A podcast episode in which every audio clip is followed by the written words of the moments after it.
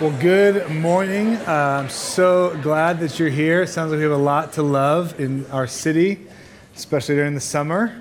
That's good. Uh, my name is Kurt. I'm the director of Next Steps and Connections here, and I'm so glad that you joined us, whether you're here in the auditorium or if you're viewing from the corner classroom. We are excited that you are a part of what God's going to do here this morning. Uh, as Caitlin said, we are in the middle of a series we've entitled Beyond Me.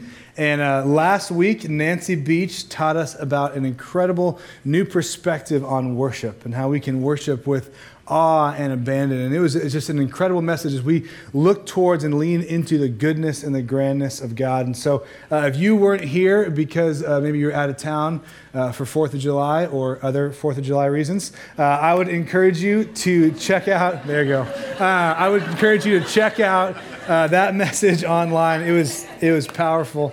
Um, this morning we are going to look at an idea that is really, we all have it in common. It's how we all got here.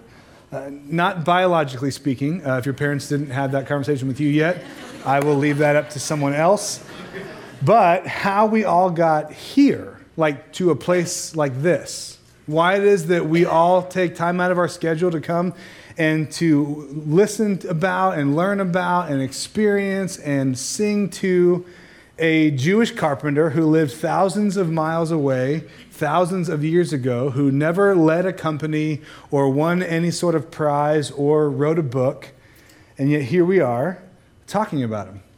And you need to know that whether you're here for the very first time or you've been here for a long time, uh, you this morning are stepping into a move of God that is bigger than anything that we could ever know and bigger than anything else that we could ever give our lives to.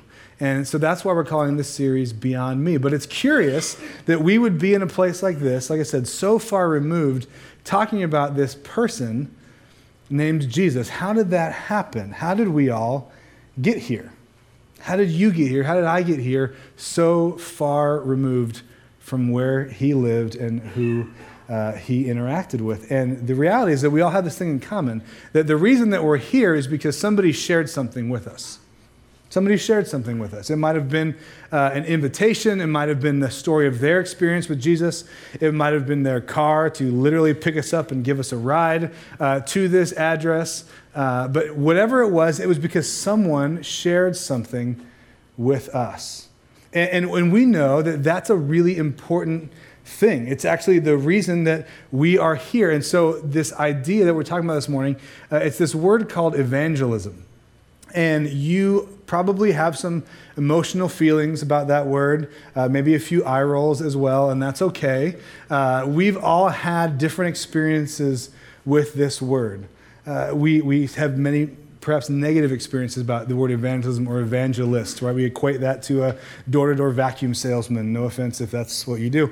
Um, but we tend to resist that word and have a little bit of a, a ick feeling deep theological word, an ick feeling, uh, towards evangelism sometimes. But actually, what's interesting is that the word evangelism, it, what, what, it means is simply telling of good news. Telling of good news. Uh, uh, communicating something to someone that is a positive thing. And, and for some of us, uh, that we, we relate with that because that was our experience. When someone shared their story or they explained to us who Jesus was or they extended an invitation for us to experience him, uh, that felt like them giving us a gift. But for many of us, maybe even most of us, this idea comes with a different feeling. It has more of a connotation of forced coercion, or, or maybe fear mongering, or maybe something that actually deeply hurt us.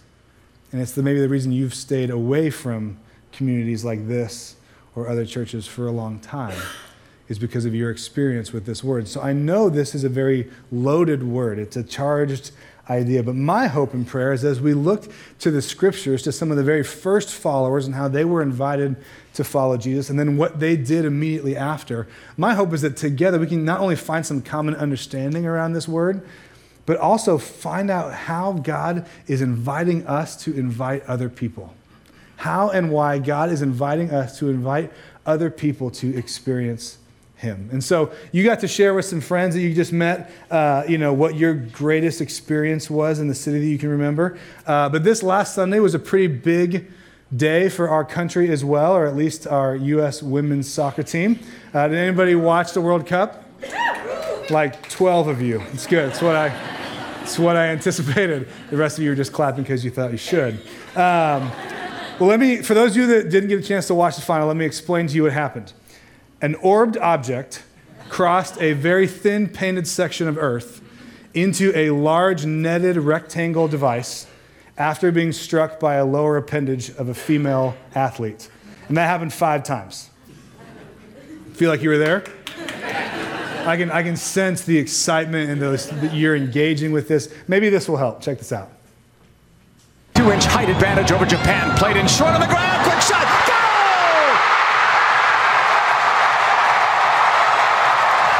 On the whistle, Holiday will strike. Setting it low again. The flick from Johnston loose. Another goal! Carli Lloyd again! 2 0 U.S. See, that was the reaction I was hoping for. you guys didn't have that. And so, why does she feel something? Well, I mean, like when, that, when those moments happen, and all that happened is a ball crossed the line. But man, if you, if you watch that show in Spanish, like they say goal for like 16 minutes. Like this is a celebration. And, and yet my explanation didn't really do it justice. And, and we all know that that's because the most powerful moments in our life can't be explained, they have to be experienced. There's a difference. There's a difference between an explanation and an experience. All right, Lloyd had an experience. She just scored a goal in the World Cup final. This is like the pinnacle of her career, and she is pumped up about it. You're like, okay, right? But there's something that you've had, right? You've had one of those kind of had to be there experiences that you've tried to explain it to a friend later, and you're like, you just don't understand. That, that amazing catch when they won the game in the ninth inning. You, you know, you can watch the highlights later, but it's just not the same as being there. Right, that incredible dessert at your favorite restaurant where they, they light it on fire and it sparkles. You're like, I promise it's not just creme brulee. Like, there's something more, right? This is amazing. And you can't explain it, you just have to experience it. You, your child's first step. I mean, these moments that, like, you just have to be there.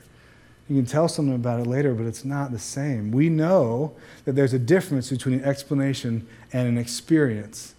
And the same is true in our experience with Jesus that the love of God is not to be explained, it needs to be experienced.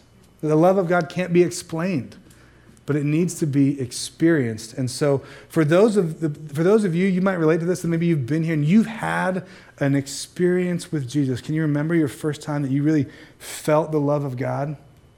It probably wasn't because somebody convinced you with a appealing argument. It just happened and you were overwhelmed.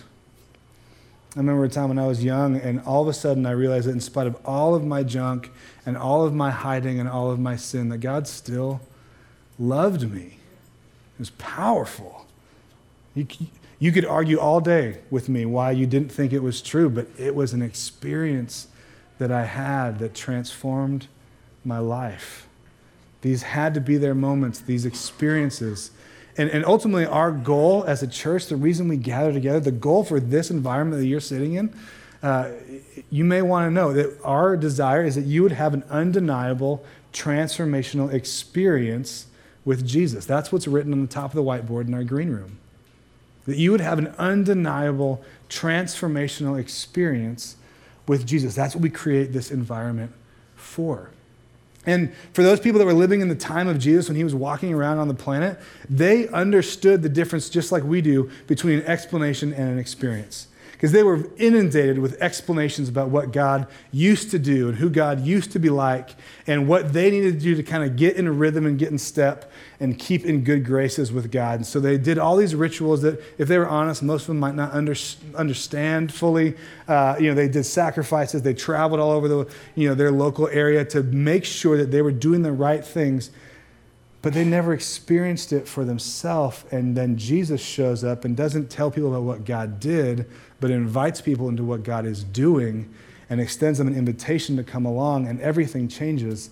And the same invitation is here today for you and for me. And so we are going to look at what happened when the very first followers of Jesus started following Jesus. This is the very, very beginning. So if you have a Bible, you can grab it and turn to John chapter 1. If not, there's a gray Bible directly in front of you in the seat back pocket, or if you're in one of the front rows, it's under your seat.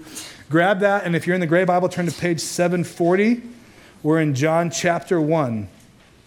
Now, again, at this point in time, Jesus has like zero followers. He's less popular than you. He has no free deals on popular pays, okay? Nobody's liking his posts on Facebook. He's a virtual unknown person.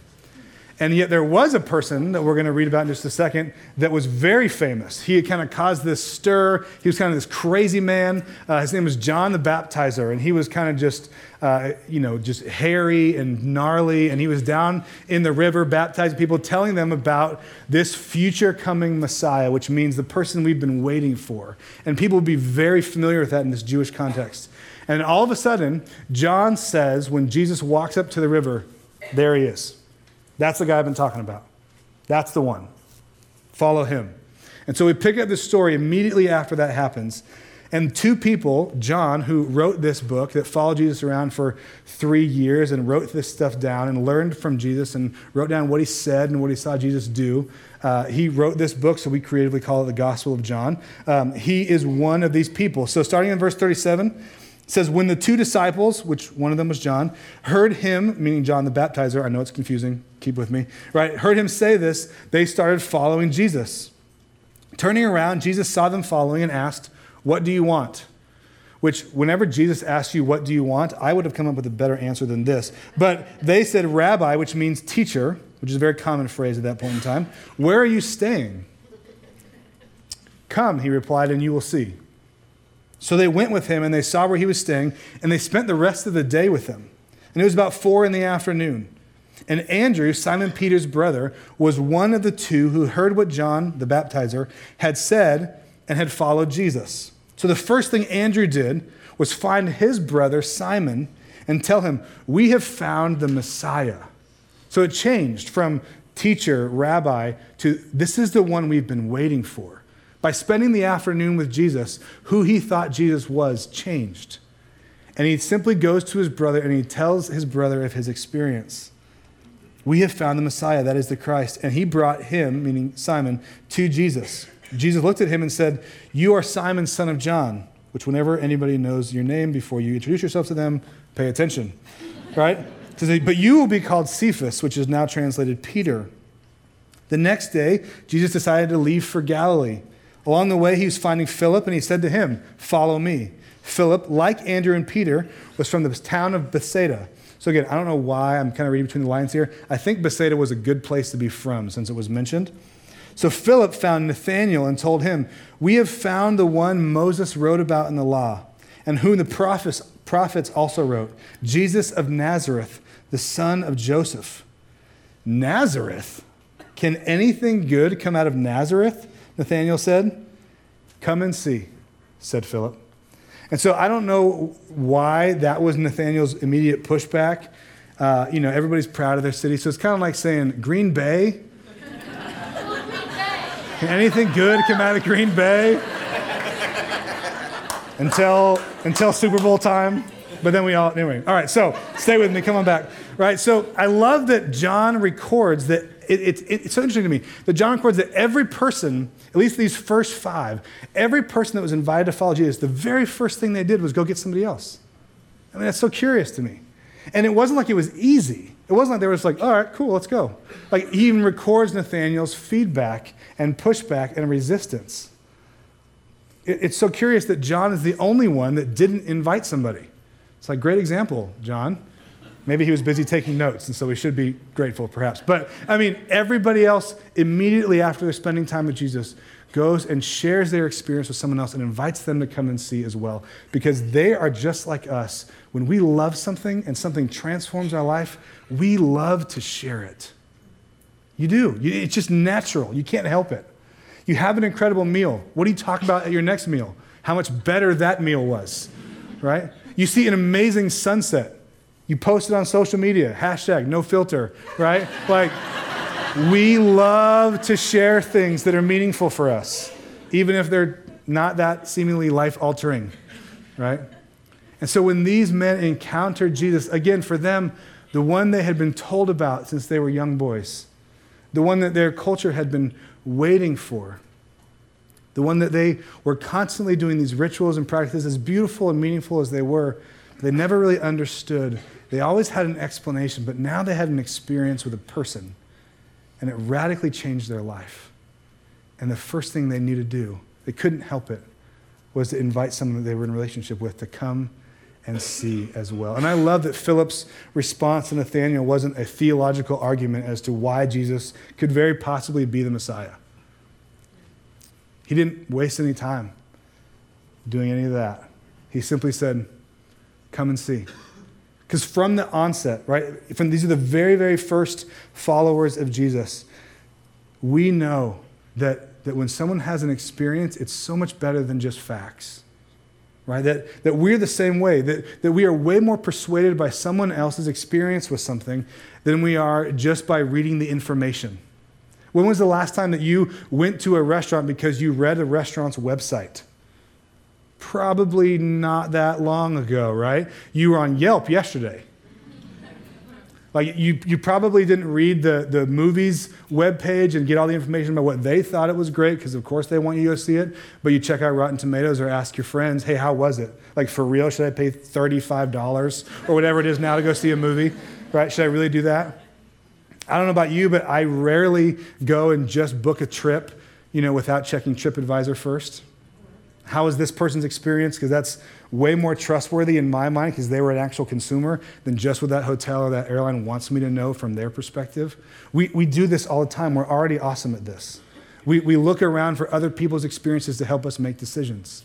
And we offer our experience to help people make decisions as well. So, what if when it comes to faith, specifically when it comes to sharing our faith, that there's a better way that's more natural than what we might picture or feel when we hear the word evangelism. What if, like these very first followers, the invitation for us is simply to invite other people to come and decide for themselves? What if evangelism at its core is truly telling and sharing good news? That if you've experienced something that has changed and transformed your life, that you can share that with somebody else. Because the reality is, is that you're here. Like I said, we're going to talk about why it is, how it is that we all got here. We all got here because somebody shared something with us. They invited us. And so, whether you're in a transformed relationship with Jesus or you're here because you're at least curious, you wouldn't be here otherwise.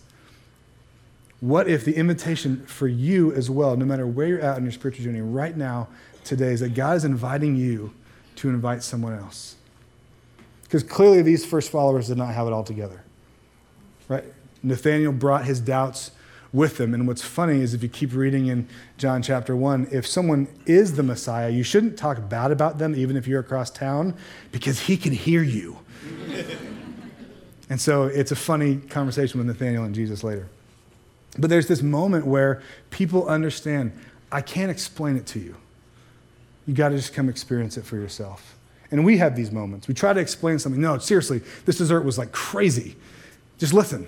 Like, it's not what you think. You don't understand. And then you finally say, you just got to go. Like, next time you go, just get that. It'll change your life. It's powerful. It's just dessert. No, no, it's so much more than dessert. right? That, that's the thing. But, but we, have, we have pushback when it comes to faith. And I get it. I'm the same way. And you might be thinking, oh, Kurt, of course this is easy for you. You're like a professional Christian. Like you talk about Jesus all the time. Of course, it's easy for you to talk to your friends about Jesus, but I'll tell you, it's scary for me too. I'm intimidated all the time. I hold back all the time when I shouldn't because I'm afraid that they're going to ask a question that I don't know the answer to. That they're going to, that they're going to have a resistance that I don't know how to handle or it's going to get uncomfortable. Or that the relationship might be at risk if I bring up Jesus or faith or some sort of spirituality. I have the same pushback that you do. But that's what is so beautiful about this idea is because it actually takes the pressure off and it raises the bar. Because you don't have to have all the answers. John and Andrew and Simon and, and Philip, they didn't have any answers. They didn't get into a debate. They simply said, Come and see. And so you and I, we get to just invite our friends here, and Jared can answer all their questions. right? But, but when we share our experience, you actually can't argue with that. Can't argue with that. Because we know that the love of God does not need to be explained it needs to be experienced. The same principle applies. I bet you we can all think of a person in our life that we know that they need the love of God to transform their life. The last thing they need is more religion or more guilt or to feel bad about themselves. But hope, life, forgiveness, yeah, they could use some of that. And, and whatever your experience with Jesus has been, what if God is, is inviting you to invite them to experience the same thing? And, and maybe you were raised similar to me, that, that church is for church people and religion is for religious people, and that's all fine and good, and maybe it's even true. But Jesus so clearly showed up and says, I came for all people. All people. And so we're not trying to convince people to think something different. We're not trying to coerce them into anything. This isn't some sort of manipulation. We're simply inviting them to come and see who Jesus is. I had a, a guy that I became uh, friends with a couple years ago. Uh, I really love coffee. I'm a huge fan. Uh, and I know it's really just dirty water, but I think it's different. And so I love coffee. And so he, um, he owns a coffee shop with his brother here in the neighborhood. And I just would frequent that place and give them all my money. Uh, and so we, got, we kind of became friends. And then we moved into a new building and learned that they lived across the hall from us. So that was great. Uh, and we got to know each other, and our, our dogs hated each other. So we laughed about that. It was fun. Um, but as we built this relationship and I got to know him a little bit more, you know, I, I had a conversations with him. and I shared with him about my faith, and I shared with him about, you know, what I do for a living, which is always the question you don't want anyone to ask you when you're a pastor. It's like, what do you do? Oh, man. Um, so I got to know his story and, and, and, a little bit about, about him and, and invited him to church a couple of times. We didn't have a big theological debate at the counter. We just, I just invited him to come. I invited him to be a part of what God was doing here at Soul City. And he came once or twice, and, and it, you know, it never really stuck. And then about January, I learned that him and his brother, who, uh, like I said, own a couple coffee shops, had closed their shops on Sunday. Now that was interesting. Maybe they made enough money that now they don't have to work the weekend, and that's, that's fun. And a couple weeks later, I'm standing out in the lobby, and in walks my friend. And he wasn't alone. I mean, he rolled in deep. I mean, I mean, it was like entourage. Like they all get out of this black SUV and it's like 13 people. I'm like, were you guys wearing safety belts? Um, but it's him, his brother, his girlfriend, his friends, and half of their staff that I'd met at the coffee shop. I'm like, did you pay them to come to church with you? Because that's awesome, but not really fair. Uh, I can't do that. And I'll tell you what, I saw what happened that morning here at Soul City so differently because my friend was sitting in the seat. I'm like, don't say anything stupid, Jared. right? It mattered to me at a new level. It mattered to me. And, and I didn't have this huge, elaborate conversation with them. We were just friends. And I extended the invitation. And there's so many times when I wish I would have and I didn't. But there he was. And what was so fun is that he was here at the 8:30 with his crew, took up a whole row in the back. And my prayer for them has simply been that by me sharing a little bit of what God has done in my life, that that would open the opportunity for God to do something in theirs. And what if, what if God has given you and me the opportunity to extend the invitation for other people to experience what you and I have experienced, no matter what that looks like, no matter where you are on your journey, you've experienced something. You wouldn't be here otherwise. God's saying, what if what I've done for you isn't just for you? What if there's someone in your life, a coworker, that you've had great lunchtime conversations with, but it's never really gone to that next level? What, what about them? That family member that, if you were honest, you know they're just having a tough season. They're in a difficult spot. And to extend an invitation wouldn't feel like pressure. It wouldn't feel like coercion. It would actually feel like a gift because you're already in relationship with them. What if God is inviting you and inviting me to be the people that extend the invitation for others to come and see? And they can decide for themselves. Whether they accept your invitation or decide to follow Jesus or not is not ultimately your responsibility. It's not mine either. That's God's job. He'll take care of that because you know what's great? He knows and loves the person that you're thinking about right now way more than you even do. He knows about things in your life, in their life that you don't even know about. They've never even shared with you. But He's aware and He's engaged and He desires to be close. And so it's not about changing religions or convincing people to do something or getting a box checked. This is about a transforming relationship with Jesus. And if your life has been changed by Jesus, if my life has been changed by Jesus, who in my world do I know? Who in your world do you know that needs the love of God to transform their life? And could it be that the only thing standing in between their life now and the life that God desires for them is an invitation from you? I had a relationship with a friend uh, back in high school, and I, uh, I didn't share this at the first service because I was just thinking about it in between, but um, this was kind of the opposite side, just to help you relate. Like, I didn't tell her about um, my relationship, my faith with God, and then we went to different colleges, and we kind of reconnected like 10 years later uh, on Facebook. And I'll never forget, we had this really good conversation. We were in a lot of classes together, so we became pretty close in high school. But then she told me 10 years later, Kurt, I knew you were a Christian. Why didn't you ever tell me about it? And, and like, this was after she had gone to college and then decided to go to seminary and become a pastor herself. So I'm like way late to the game, right? I'm like, Siobhan, I don't know.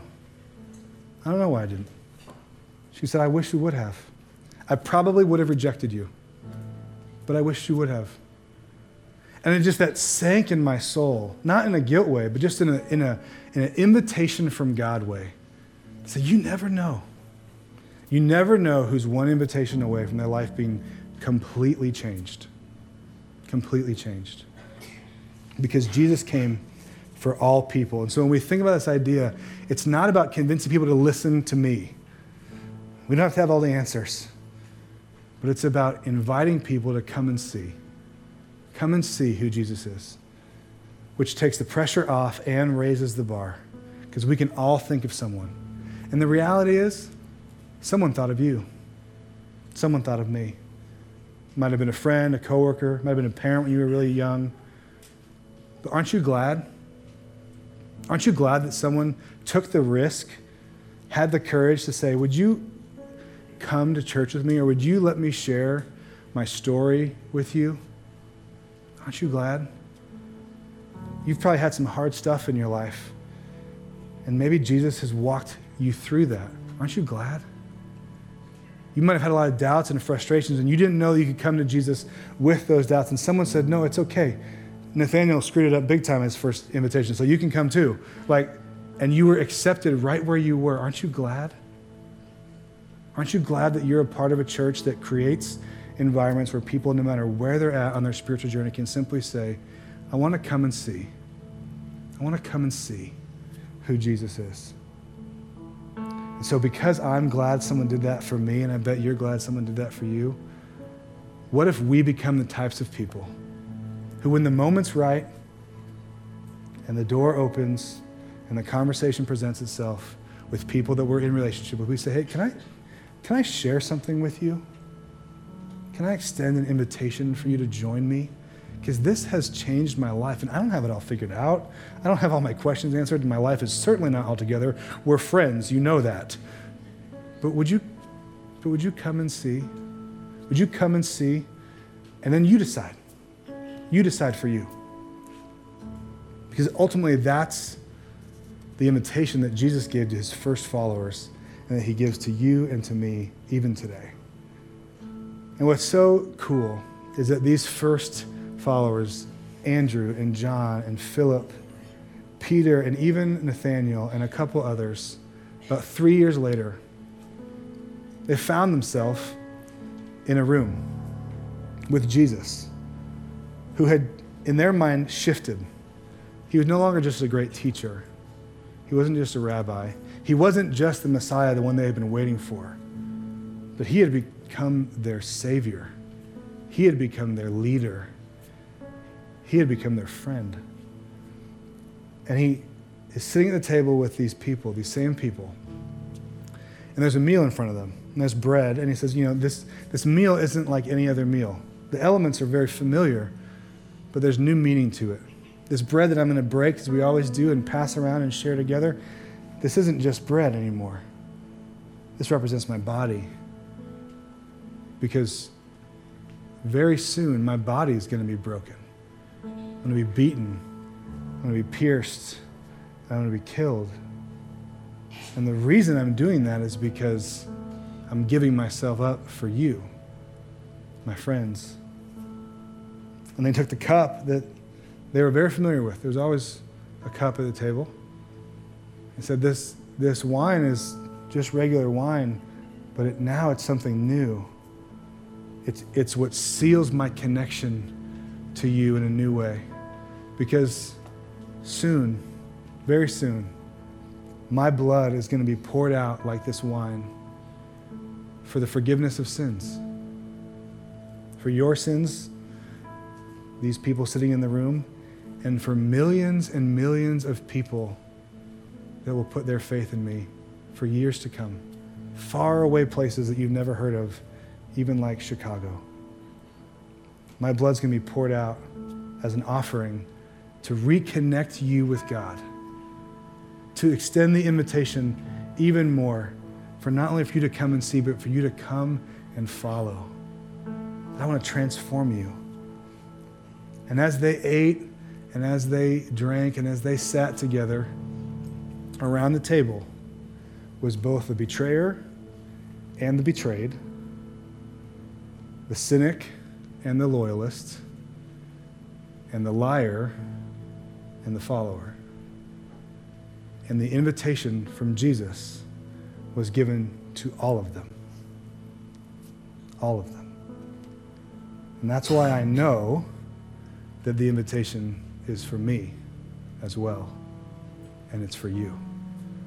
And so as we receive communion together this morning, we are stepping into this beautiful tradition, but it's not just a tradition.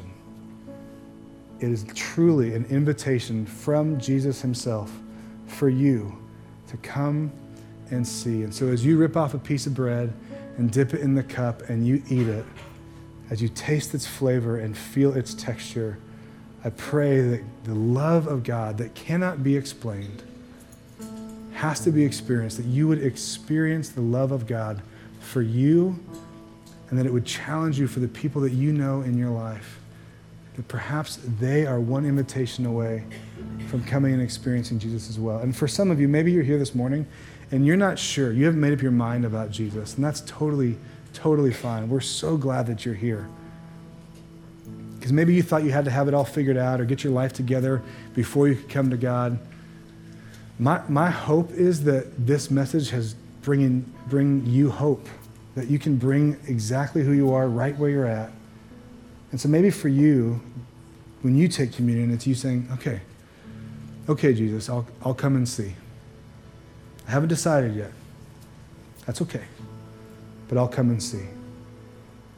And so, in a moment, we're going to receive communion together. You're going to be dismissed by Rose, by our host team, and come up again, rip off a piece of bread, dip it in the cup. If you have uh, need for gluten free bread, we have that available. We don't want anyone to miss out on the invitation from Jesus to come to the table and experience his transforming love for you. And so, if you need that, just ask for it. But let's pray together, and then we will receive communion together.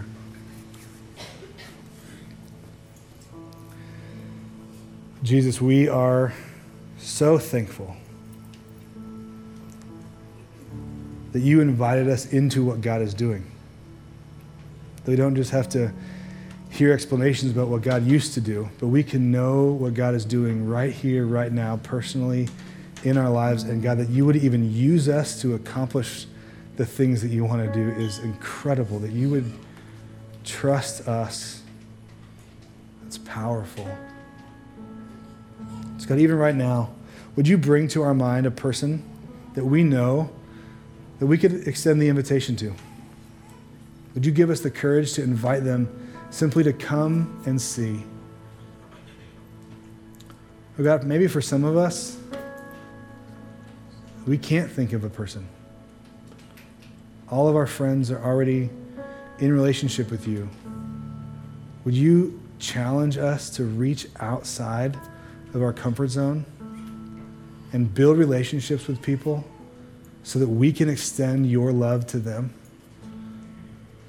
And God, for those of us that might be in this room this morning, that we don't have it all figured out, we never thought of ourselves as a, as a church person, but we find ourselves here this morning and we hear you clearly inviting us to check you out for ourselves and make our own decision. God, that's a wonderful place. May we, respond to your invitation to simply follow, just as we are. So, Jesus, we come to the table that represents your body and your blood, and we receive you even new this morning. Jesus, in your powerful name that we pray. Amen.